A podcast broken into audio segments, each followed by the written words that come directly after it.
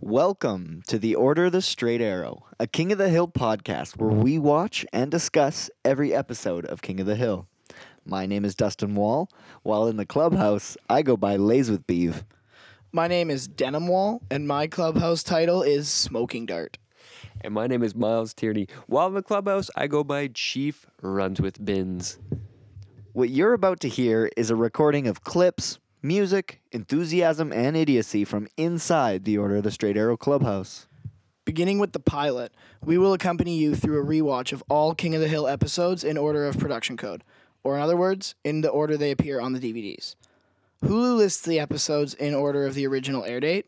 If you are starting this podcast because of the recent edition of King of the Hill, we are sorry. We are still going in order of the DVDs. As well, we are Canadian. Hulu sucks and does not exist in the Great White North. The reason the Order of the Straight Arrow formed was for us to meet up in our clubhouse, drink some beers, and chat about King of the Hill and anything else that may interest us. So, you may be asking yourself, what is the purpose of this podcast? We want to be a companion or a supplement to you as you watch the series yourself for a deeper look into all the goings on of Rainey Street. So, whether you follow along with the series or not, we will be here going over every episode, talking about what interested us, what may interest you, plus whatever useless information we feel is relevant at the time. So, let's get straight into episode one the pilot. We Matanya!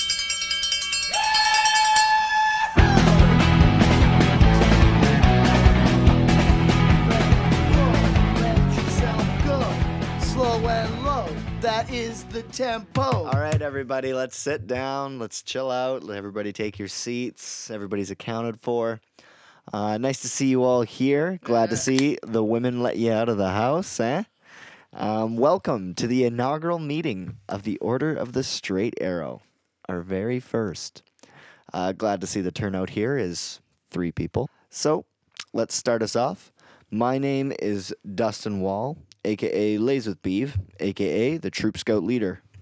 My primary role in the clubhouse is to lead and mediate our meetings, mainly because I'm the only one who knows how to work the equipment. I like to think of myself as the unbiased opinion within the clubhouse, as I have not seen more than a handful of King of the Hill episodes, um, so I apologize in advance if I ask any stupid questions, but hopefully some of you out there are just as clueless as I am. I'm Denim Wall. Around here, I am known as Smoking Dart.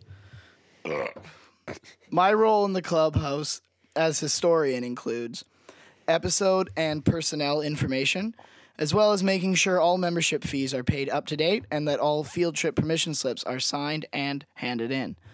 I've been a casual King of the Hill fan for as long as I can remember. My friends have always had the DVDs, and I would watch a lot of the show because my group of friends really love it. I'm quite sure I've seen most of the episodes, at least up to season six, and probably lots beyond that. Um, but I'm really excited to go through the show from start to finish and document it. And I am the friend with the DVDs. My name is Miles Tierney. At the clubhouse, I go by Chief Runs with Bins. My role in the clubhouse is the Keeping It Real consultant. That basically means I bring the beer and I do not leave until every drop is drank. Being born and raised on The Simpsons, it was only natural for me on Sunday nights to watch what preceded The Simpsons. It did not take long for me to be instantly be just as enamored by King of the Hill as I was by The Simpsons. I've never looked back once, and the rest is history. Well, now that you know a little bit about us, let's get this meeting underway with the Straight Arrow Oath. Historian, do you want to lead it? If you're in a scout uniform, let's have a three finger salute. If you're in civilian clothes, please place your hand over your heart and repeat after me. A straight arrow always tells the truth. A straight arrow loves nature. A straight arrow never plays lawyer ball. And a straight arrow is always against Bill H.R. 57, which would allow the importation of South American propane. Can I get a round table Weema Tanya? Wimatanya! Just a disclaimer before we start. We listened to the first couple episodes and they were definitely not good enough to show you guys. So we retconned it a bit and added in some commentary after the fact. So anytime you hear this noise, it means we're back in the editing bay talking about whatever these idiots just said. This is the first episode. It came out in 1997. It's just entitled Pilot, written by Mike Judge and Greg Daniels. Mike Judge is known previously for Beavis and Butthead and Office Space. Greg Daniels is known for working on The Simpsons season 5, 6, and 7. And this episode, along with many, many other episodes, is directed by Wes Archer. All right, and a quick plot summary of this pilot episode. So, one day after his son Bobby receives a black eye from a baseball game, Hank is heard raising his voice at the Megalomart, and some women come to suspect Hank abuses his son. Word of mouth gets around, and soon Hank finds himself under investigation by a skinny, neurotic social worker. Who the fuck was that? That guy sounds fucking. that guy sounds fucking crazy, man. So, for those listening at home, that was Lucas Corn Colvin. Free beer. Most notably, the tip of the spear. That's that's very correct. So, if you hear his voice, uh, that's who he is. He's not with us currently today, We're missing him. He's he's lost. but you'll find out more about that in episodes to come.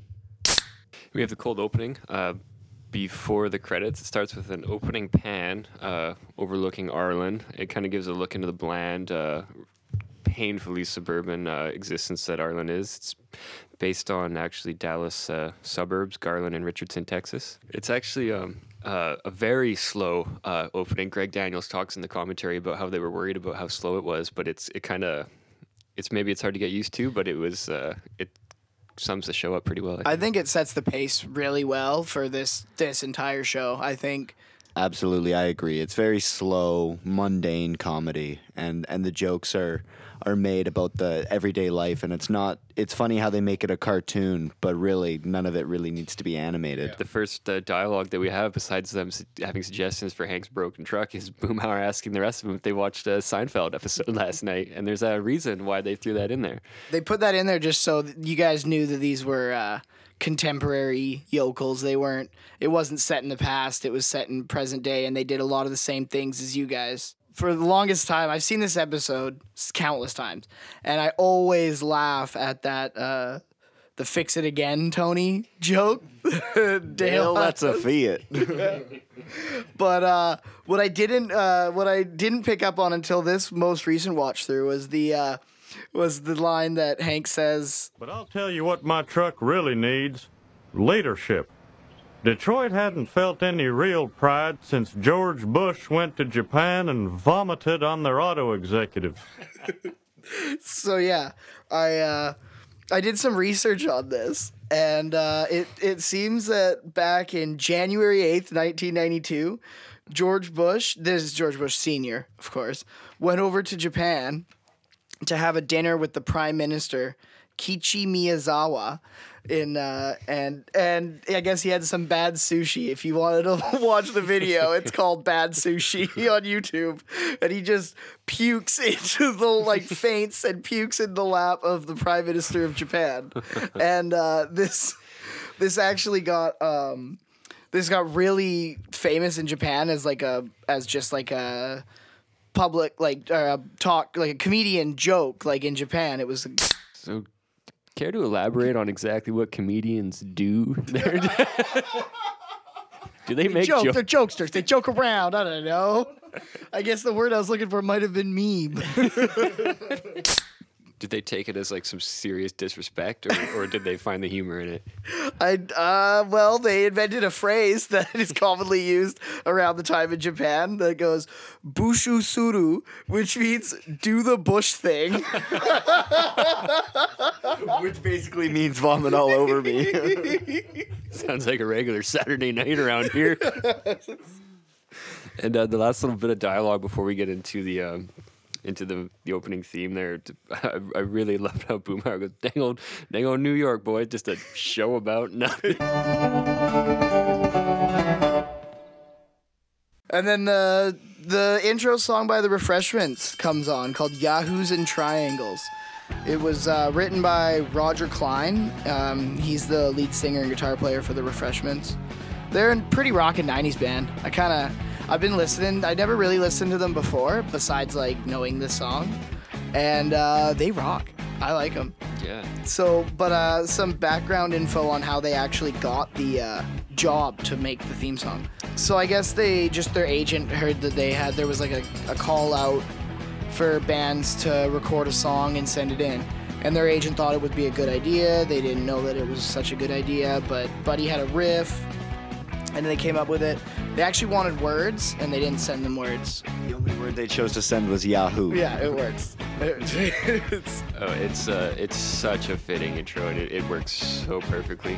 they wrote the song and then they played a show live in uh, I think it was in Arizona, their home home state, where they recorded this song on a just a cassette recorder and asked the audience to cheer as if it was the best song they had ever heard. Oh yeah. Before they played the song, they asked them that, and then they sent the tape in and forgot to cut that part out. So then Mike Judge and Greg Daniels uh, phoned them up and started like berating them on the phone about like we're a Hollywood studio. You think you could send us and curry our favor? and I guess like he was like, no, we're just kidding. We love it. Um, fun fact, Dustin, the original drummer for the band The Refreshments, his name is Dustin Denham. No. but that's our names. That's our names, yeah. That's amazing. Yeah, his last name's wild. Denham, his first name's Dustin. And my name's Dustin. Your name's Denham. It's crazy. That's that's wild. It's insane. Spelled the same, too. Jesus. I thought that was going to be a whole lot more interesting than it turned out to be. This brings us to the episode start, where the actual content of the episode comes in. And uh, I thought it was impressive that this early on, they're already introducing Bobby's overall wants as a character. It's kind of subtle, but I picked up on it. I have never actually seen King of the Hill start to finish before, but I do know that Bobby has a huge passion for comedy. And the first scene where he interacts with his father is Bobby listening to a tape of prank call fart jokes, and Hank listens in and obviously doesn't approve. Yeah, and he, he listens, doesn't approve, and he says, That boy ain't right. And uh, if you've seen this show previous, you know that that boy ain't right is a line that's repeated multiple times. It's very significant to the series. So this is the first time that that happened. I, I took from this episode particularly I took I took Hank's perspective away and you have that scene with Bobby and then immediately when he closes the door walks down the hall he walks in on Luann in the bathroom I think that that really emphasized his discomfort inside of his own house and uh, really questioned if he is truly the king of the hill Absolutely. With, with with these uh these two scenes, it happens very quickly that we that we notice that Hank and Bobby are on two different planets, and that Bobby is not the son that Hank ever imagined he would be. He's not an all-American straight shooter like Hank was, and having Luann move into his den, which we never actually in you know barely ever see in the series his, den. Know, it's clear to see that it was his uh, his sanctuary at one point, and now Luann's living in there, and she dresses kind of slutty, and he doesn't know how to deal with it, and he for some reason because she's not a blood relative, you know, he goes, "It's my wife's brother's kid," you know, that's what he refers to her as, which is just like fucking weird, and then he just it's basically that his house is no longer his fortress, you know, it's no longer Hank's house anymore. That's why he spends so much time in the alley and you know doing these monotonous things with the boys to get away from things that he doesn't understand. It's funny about Luann moving in with them. I uh, I really like that dynamic of like having a cousin live with uh, f- your family. I I know a lot of friends that have just like cousins are basically like brothers or sisters to them. It's a very real family uh, topic that King of the Hill is the well. There's not many shows out there that aren't just the nuclear family. It's Hank wants a nuclear family. and Yeah. he- these things keep being thrust upon him that he can't control. and these kind of things are the families of our generation. Like this is It's- how it's people normal. live day, Yeah, today. absolutely. It's it's completely normal, and Luann brings this element that the show absolutely needed because Bobby makes Hank uncomfortable, but it's it simply wasn't enough. And what comes with Luann is we come with her, her you know her hilarious personality, but it also brings in Buckley, who we meet later on. Yeah, so that whole bit is where they take Bobby to the baseball game, and Bobby gets a black eye because he's paying attention to Hank, who's micromanaging him from the sideline. Mm-hmm. And before we even get to the baseball game itself, we're in the car ride there, and Hank is telling Bobby, you know, to give 110%. And Bobby cannot, for the life of him, understand how he could give more than 100%. and it illustrates that Bobby's like clear, just like he's not into playing sports. He doesn't have a clue what it is. He doesn't care if his team wins or loses. He just wants to have fun and pick daisies in the outfield. Exactly. And yeah, Bobby is up at the plate, and Hank is, or no, he's at first base. No, he's at the plate. He's at the first base. Remember, the ball hits his bat Oh, yeah, and yes, rolls like four feet, and Hank goes run. so Bobby's at first base, and you like what you just mentioned. Hank is trying to micromanage him how to get to home, get to home plate, and Bobby is looking at his dad while a line drive clocks him right in the eye, and like he flips up up in the air like like scorpions, reverse scorpions, and and the next scene they're in the truck driving home, but Hank has to make a stop At the Megalomart. at the Megalomart. He needs some WD 40 and a tap and die set. And that's when we're introduced to Buckley.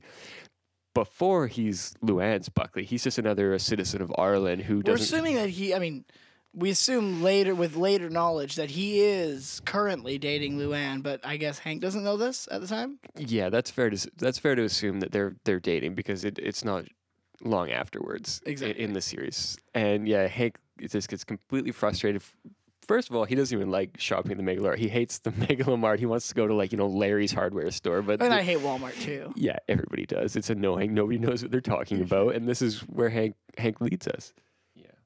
And yeah, and and, and with Bobby being misbehaving, like he, this is the first episode, and I just kind of want to mention that it seems like an odd first episode. Maybe this is the direction the show was going to take, but Hank's anger towards his son is never this pronounced.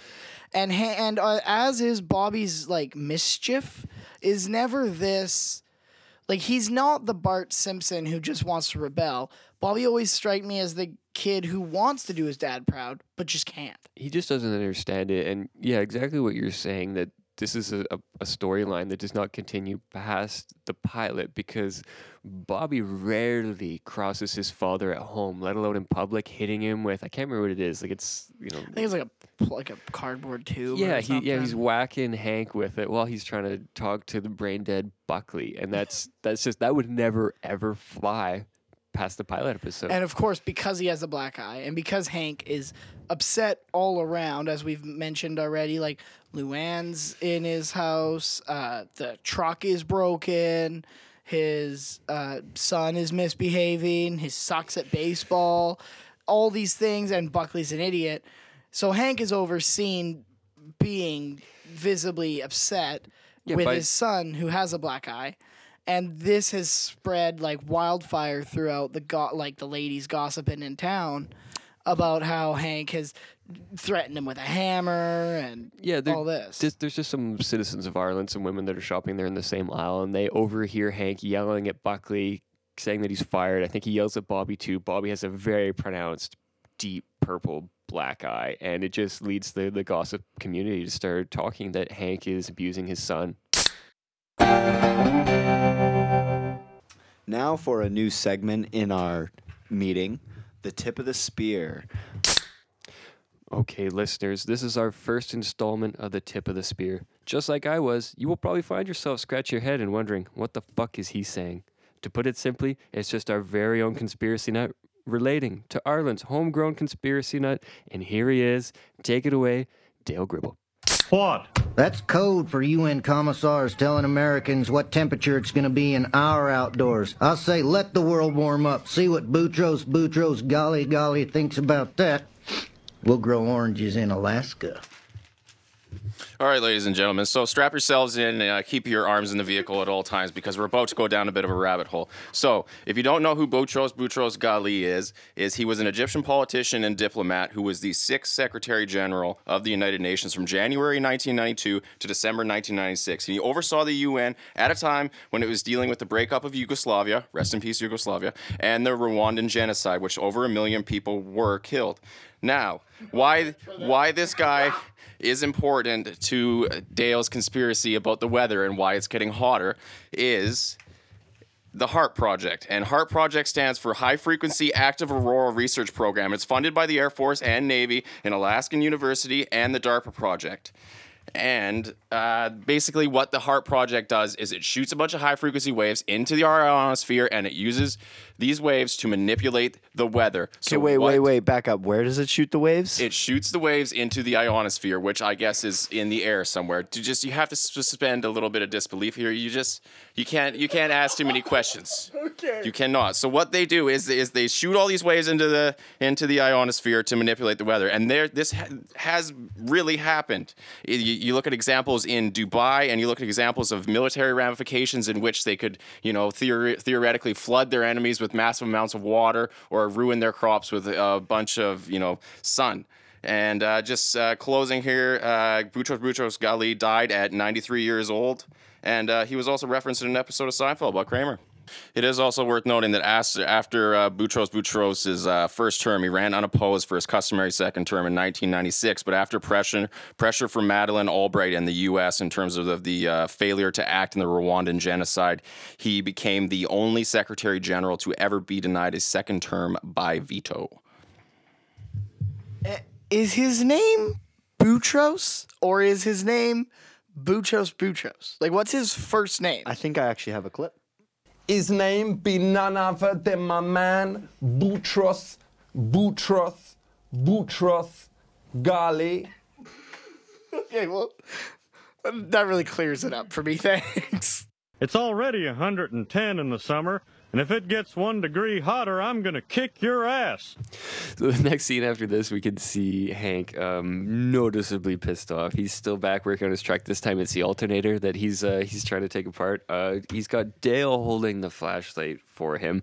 Dale gets distracted. I can't remember by what, and he moves the flashlight. Hank hollers at him to you know hollers at him with the light. His arm slips. He falls into the engine bay. Uh, the hood slams down upon him. Dale scurries like a little scared girl back to his house, and. Uh, Great physical comedy. Oh, it's hilarious. Yeah, so then uh, then we see Anthony make it to the Hills house. He comes in. He asks if he can come inside. He he, he announces he's a social worker for the state. So he's already mid. Uh, Wait, who's Anthony? Anthony Twigboy. He's Twigboy. Oh, Twig that's, That's his real name. Did we so stop calling him Anthony? it's funny. I like it. It's it's a funny name. I didn't think they were gonna pick Anthony, but anyway, Hank comes in just absolutely livid about the noise that Bobby's making and the fact that the hood slammed down on him. And then Peggy goes, "Okay, Hank, we have a visitor," and this is when the um, the real uh, interrogation begins between the uh, the state and uh, the Hill family. And that exchange between Anthony and Hank basically sums up the entire plot of the episode. But what I found was interesting is while that this interview is happening, the guys have gathered outside Hank's truck and Dale has taken it upon himself to fix his alternator problem, but instead he cuts the brake lines. No, he didn't.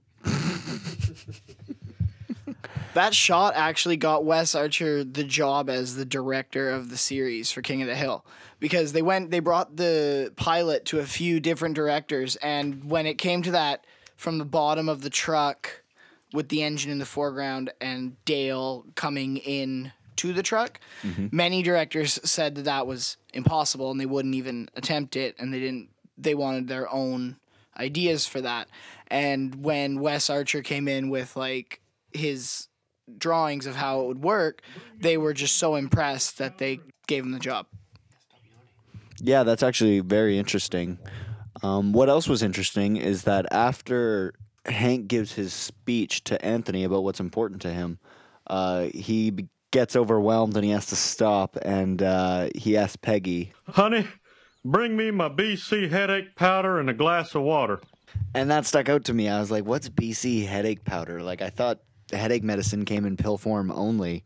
Uh, and I guess uh, BC powder is manufactured in Memphis, Tennessee, and it's actually quite a popular brand down there. It's it's actually developed a cult following, uh, and it's apparently fantastic.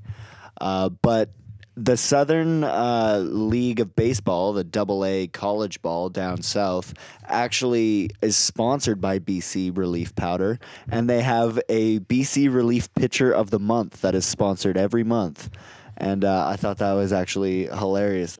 Hey, baby! How about a couple of beers? Sorry, Shug, gotta go. I got another migraine treatment with John Redcorn. So now the next scene, it's Anthony has moved to the neighbors' houses, uh, trying to get get an answer between why or an answer why Bobby's got his black eye. And we're first of all we're introduced to uh, Dale's way too hot for him wife Nancy, and she goes on her uh, another healing. Uh, treatment with uh, Mr. John Redcorn. Nancy, you've been going to that healer for 12 years and you still get headaches every night. So we see uh, Mr. John Redcorn show up, and it is the probably the funniest and most endearing joke from King of the Hill about how it's blatantly obvious to every single person that Nancy is cheating on Dale with John Redcorn. The only person who doesn't know is, is Dale, and we see Nancy uh, very happily uh, jog out to uh, John Redcorn's uh, tan colored Jeep Wrangler, and of course he is blasting hot blooded by Foreigner. And let's talk about Foreigner for a second, shall we? I've been kind of wait- I've been waiting all afternoon to talk about Foreigner. And Hot Blooded reached number three on the Billboard Hot 100 in September 1978, and this single was also certified platinum. But what more to it is, is that the writers and the creators of the show picked this song for a very clear reason. Now, if I may, I will recite a few lyrics from Hot Blooded by Foreigner. Here it goes. Now it's up to you. We can make a secret rendezvous. Just me and you. I'll show you lovin' like you never knew. Man, that got me a little hot blooded. I'm got a three quarter chub just hearing it. It is it is funny how Dale is so up on conspiracy theories and never looking at the he always looks so deep into it, but he just can't tell that his son is Native American. yeah, when he first came onto the screen, I laughed the hardest of the entire episode.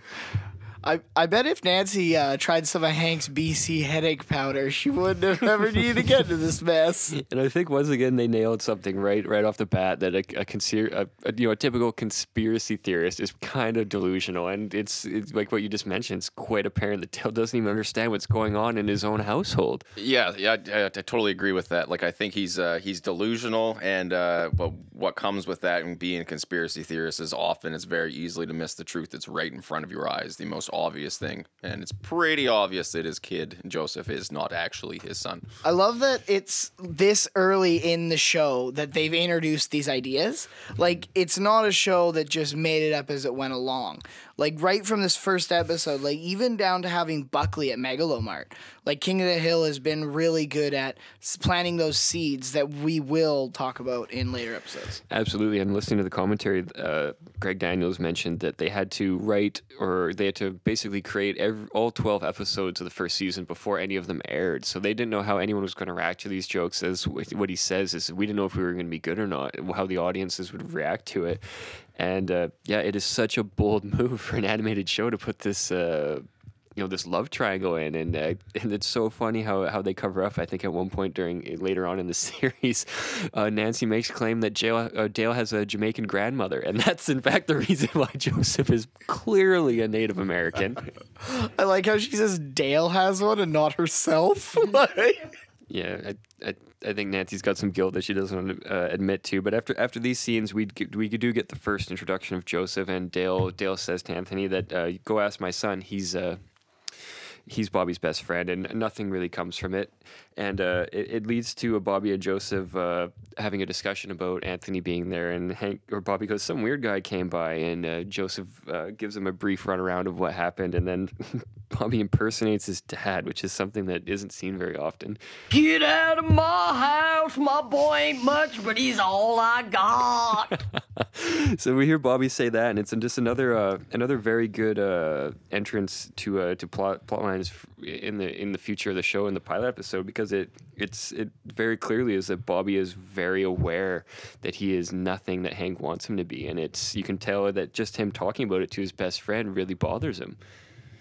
And uh, something else I noticed is that when Bobby's doing his impression, he says, My boy ain't much. But Hank actually didn't say that in the scene. So I believe that's something subconsciously that Bobby's put in to to sum up that his dad's disapproval of himself. Bobby understands that he's not making his dad proud by listening to fart noises on his cassette player or failing it to play baseball the way that Hank would like him to play. And I mean, as the series goes on, there's going to be countless times where Bobby is disappointing his father. but yeah, no, he understands exactly what how his dad feels. It's not a it's not a secret. Yeah, this uh, this series actually introduces itself in a really uh, beautiful way because us as an audience are coming into it without any idea of the dynamic of these characters, as does Anthony. And so Anthony is introduced as kind of like us and interviewing each character and seeing what they're all about. And the funniest interview I found was Boomhauer's. I've been calling y'all people better than a month now, crap about y'all. Every time a dang old dog crossed these started yapping at y'all 24 hours a day, and nobody answered. You called. How you supposed to come out to do anything about that dog if you're just gonna get a dang old computer ain't gonna come over here and just shut that dang old dog up? we see this is Anthony. He's moved on from the Gribbles house with not getting really any info that he wants. So he moves on to the other neighbors and he goes to Boomhauer's. And Boomhauer's probably the smartest, most savvy guy out of the guys, but he talks so fucking fast, nobody can understand him. Yeah, I was gonna ask you. Um, I'm not sure how you guys watched this, but how exactly did the subtitles handle uh, like Boomhauer speaking? Did they actually explicitly say what he was saying, or did they kind of just gloss over it and just say indistinct? I, th- I think if I put subtitles on my TV, it would probably catch on fire. That's definitely give me some serious lag. It's a fair point. Uh, Let's talk pretty quickly. I, I don't think uh, they would even be able to comprehend what Mr. Uh, Mr. Boomhauer is saying. Mama's in jail. She was saving a quart of beer for before bed, and Daddy threw it out, and she went after him with a fork, and the trailer tipped over, and everything went upside down, and it's all gonna be on Real Stories of the Highway Patrol. And the wig I styled for Beauty Academy is ruined.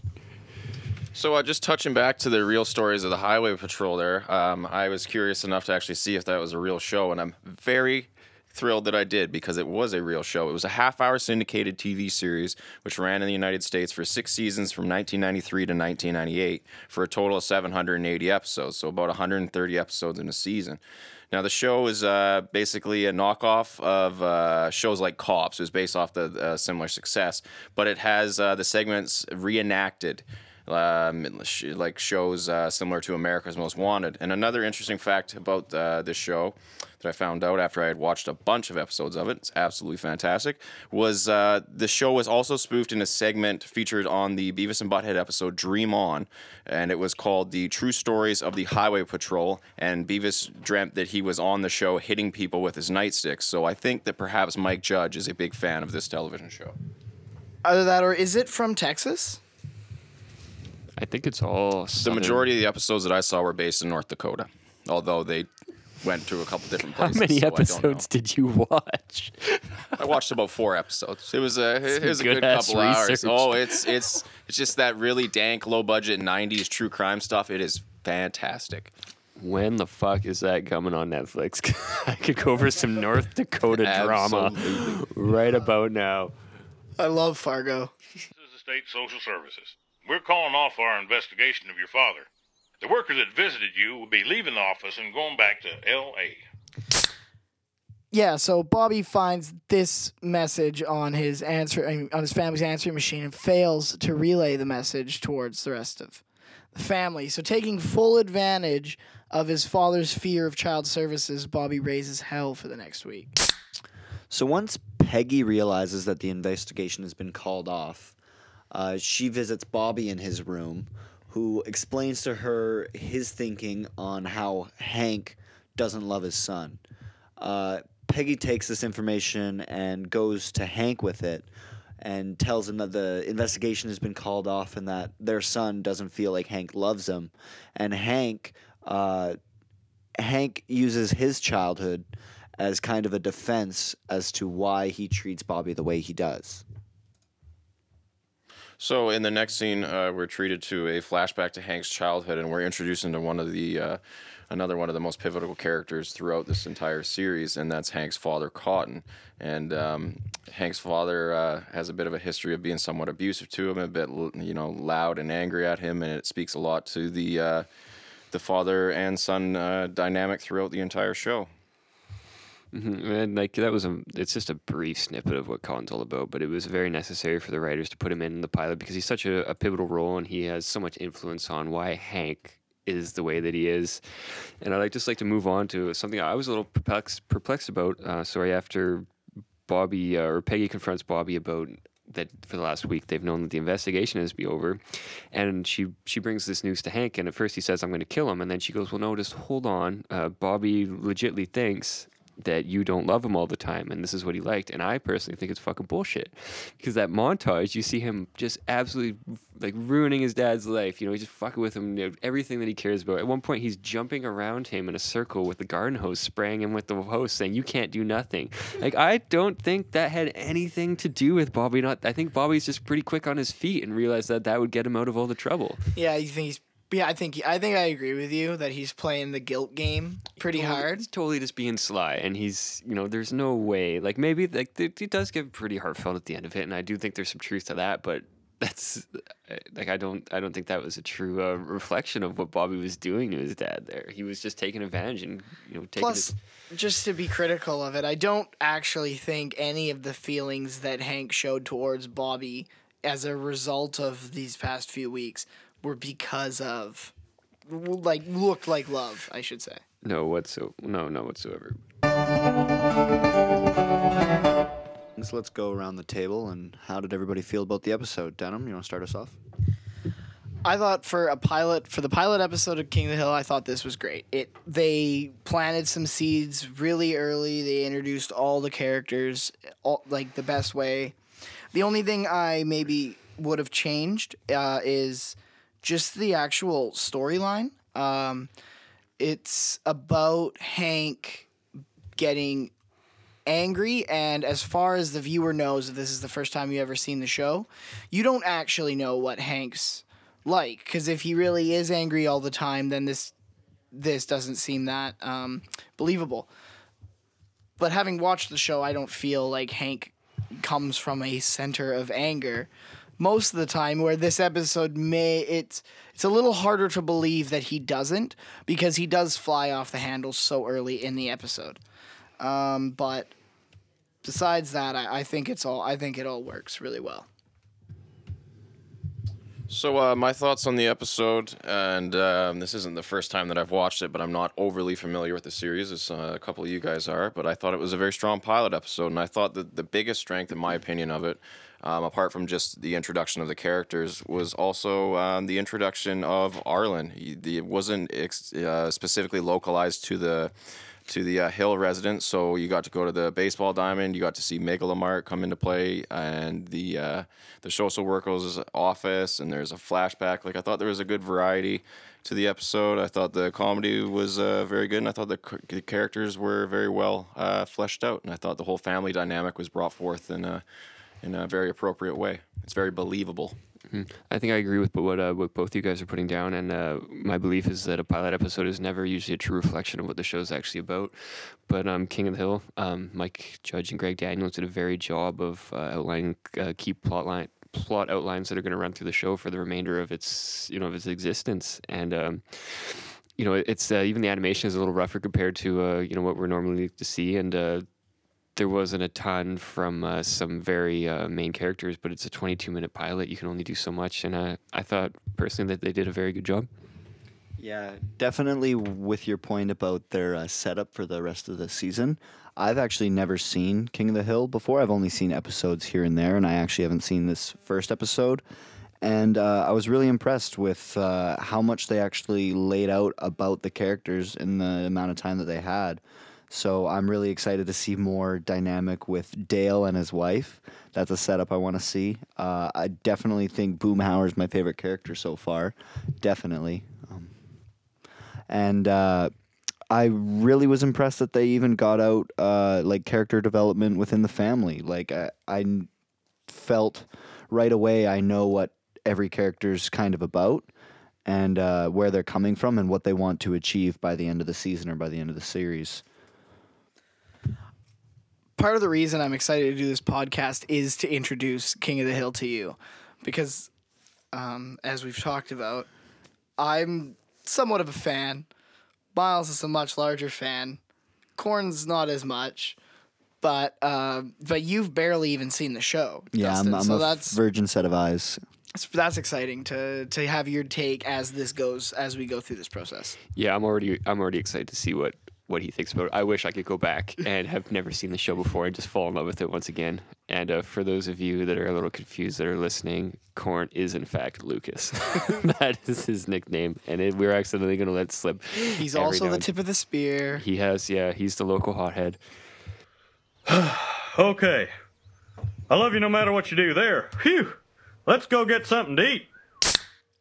All right. Thank you, listener, for sticking around for the first meeting of the Order of the Straight Arrow. And that brings our first episode, the first episode of King of the Hill, and the first meeting to a close. And I know this was a bit of a patchy episode, uh, kind of pieced together. I'm happy that we went over it one more time. It definitely needed that final polish as we were We're new. We're still polishing. But as the series develops, so does our podcast. And yeah, just thanks to anybody that's listening. Before we sign off, I'd like to close out with a final round table Weematanya. Weematanya! Thank you for listening, and we'll see you in the next episode.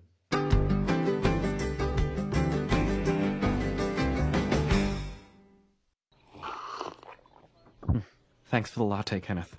Want to hear more Order of the Straight Arrow? Join the conversation on Twitter. At Utsakothpod or follow us on Instagram. At Utsakothpod. Or look for us on Facebook at Order of the Straight Arrow, a King of the Hill podcast. Catch new episodes every Sunday night. Please share this podcast with your friends and feel free to contact us by email at utsakothpod at gmail.com. Please, no hate mail. Hey, what you crying for, boy? It's a good show. This is a damn good show. The views and opinions expressed in this podcast are our own and in no way reflect the views and opinions of Mike Judge, Greg Daniels, or Fox Studios. The external audio used in this podcast is not owned by the Order of the Straight Arrow or its affiliates and is presented in good faith to its copyright owners. Please don't sue us.